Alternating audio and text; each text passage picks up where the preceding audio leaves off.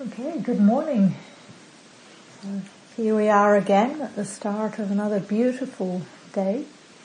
Cold, maybe a bit rainy at times, but still beautiful. And it's a great setting for our next day of Dharma adventures. So just a quick review before we move on to the next stage of the instructions. So far on the retreat, we've been developing a strong foundation of mindfulness of the body. And we've mostly been using the breath as our home base. And then yesterday, we started to explore in relation to Vedana or feeling tone, what are known as the six sense doors. So opening up the field of awareness to include seeing and hearing, smelling, tasting, physical sensations, mental activity. And as a way into that, I suggested with the walking meditation what we call rotating through the senses. So using the body and then seeing and then hearing. So we're just gradually opening up the lens of our awareness now to include slightly more complex aspects of our experience. And that means we need to keep strengthening the sati and the samadhi so that we can stay present with more than just the breath without getting distracted, without getting entangled in those other sense experiences.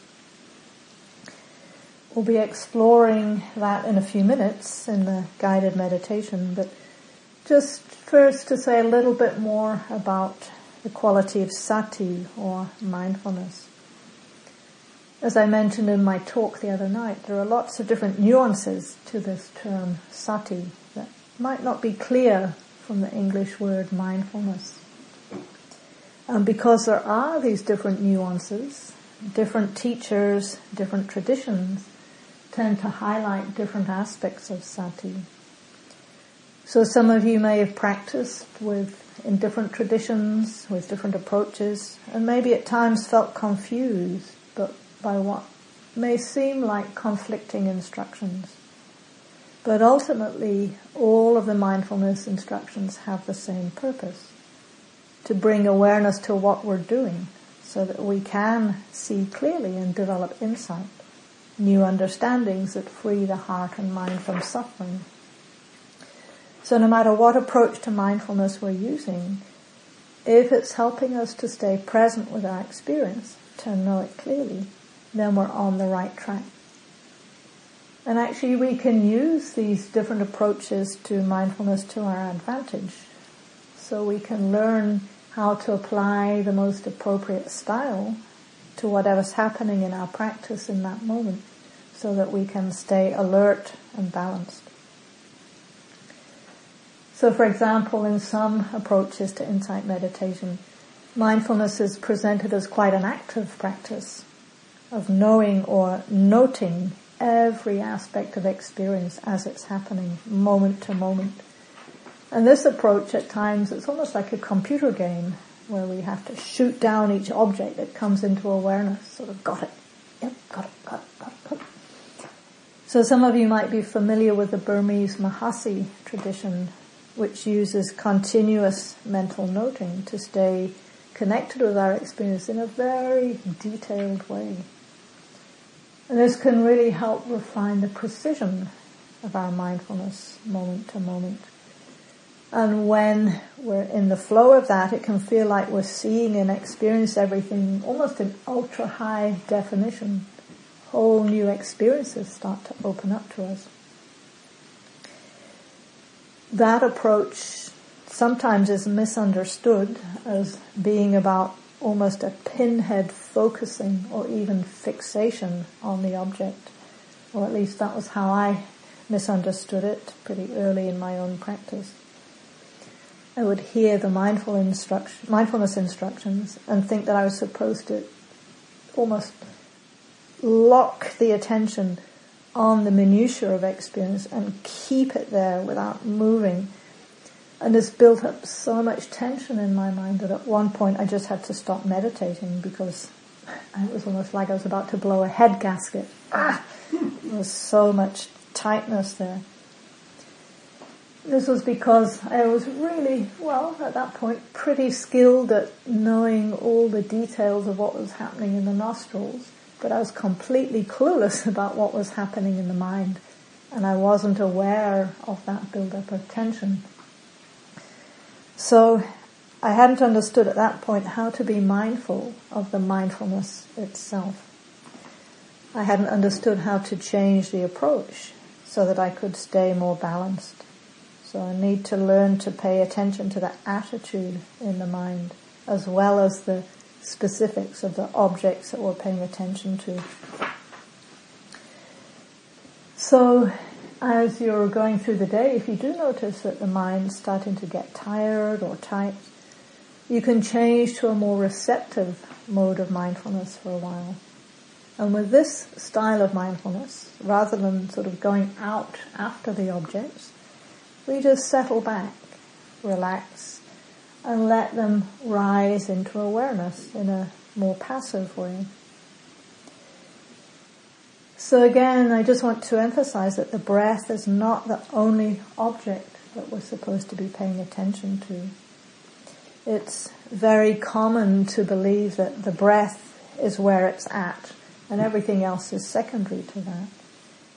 And while it's true that we use the breath and the body as a kind of a home base to keep coming back to, to explore from, this repeated coming back strengthens the quality of samadhi, the non-distractibility and steadiness of the mind. And then once we have some steadiness of samadhi, we can let the sati just connect with whatever is predominant in our experience.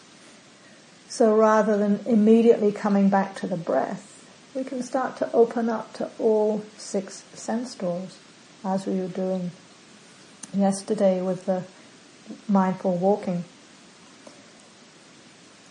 So mindfulness is not so much a fixed, static state or quality that we're trying to get or achieve. It's more a way of relating to our experience it's about being present with whatever's happening as it's happening with an attitude of non-reactivity or kind curiosity, as I like to say. And this attitude of warm interest is important as an antidote to any tendency perhaps to, for the mindfulness to become distant or detached or clinical. So as you go about your day today, you might start to be mindful of the quality of the mindfulness itself and to notice how we're relating to experience. And like all relationships, it's constantly changing. So part of the skill we're developing here is to know when to apply which approach to mindfulness. As an analogy, we can think of mindfulness as being like the lens of a camera. So sometimes we're zoomed into the tiny details of our experience, like the macro setting on a camera. We can become aware of an extraordinary level of detail. It can be totally fascinating. And this zooming in can happen quite naturally at times. But at other times, that kind of precision can become tiring if we're trying to get it so if we notice the mind becoming tight, tense, contracted, then we can metaphorically open up the lens of the camera. So we start to take in a more wide angle or panoramic approach. So now the mindfulness is covering a wider range of objects. It doesn't feel as focused or concentrated as the macro mode but it is still mindfulness. It's just taking in a broader field of awareness. And because of that relative expansiveness, that can help the mind to relax. We just settle back and we receive whatever experiences present themselves at any of the sense doors. So the advantage of this is it can bring in more relaxedness, more spaciousness, the potential drawback is at times that spaciousness can slide into spaciness or mm-hmm. spacing out. And if we notice this happening, then that's a signal to come back to that more focused approach again. Choose just one object, anchor the attention there, let the samadhi build, and then when you're ready, you can experiment with opening up again.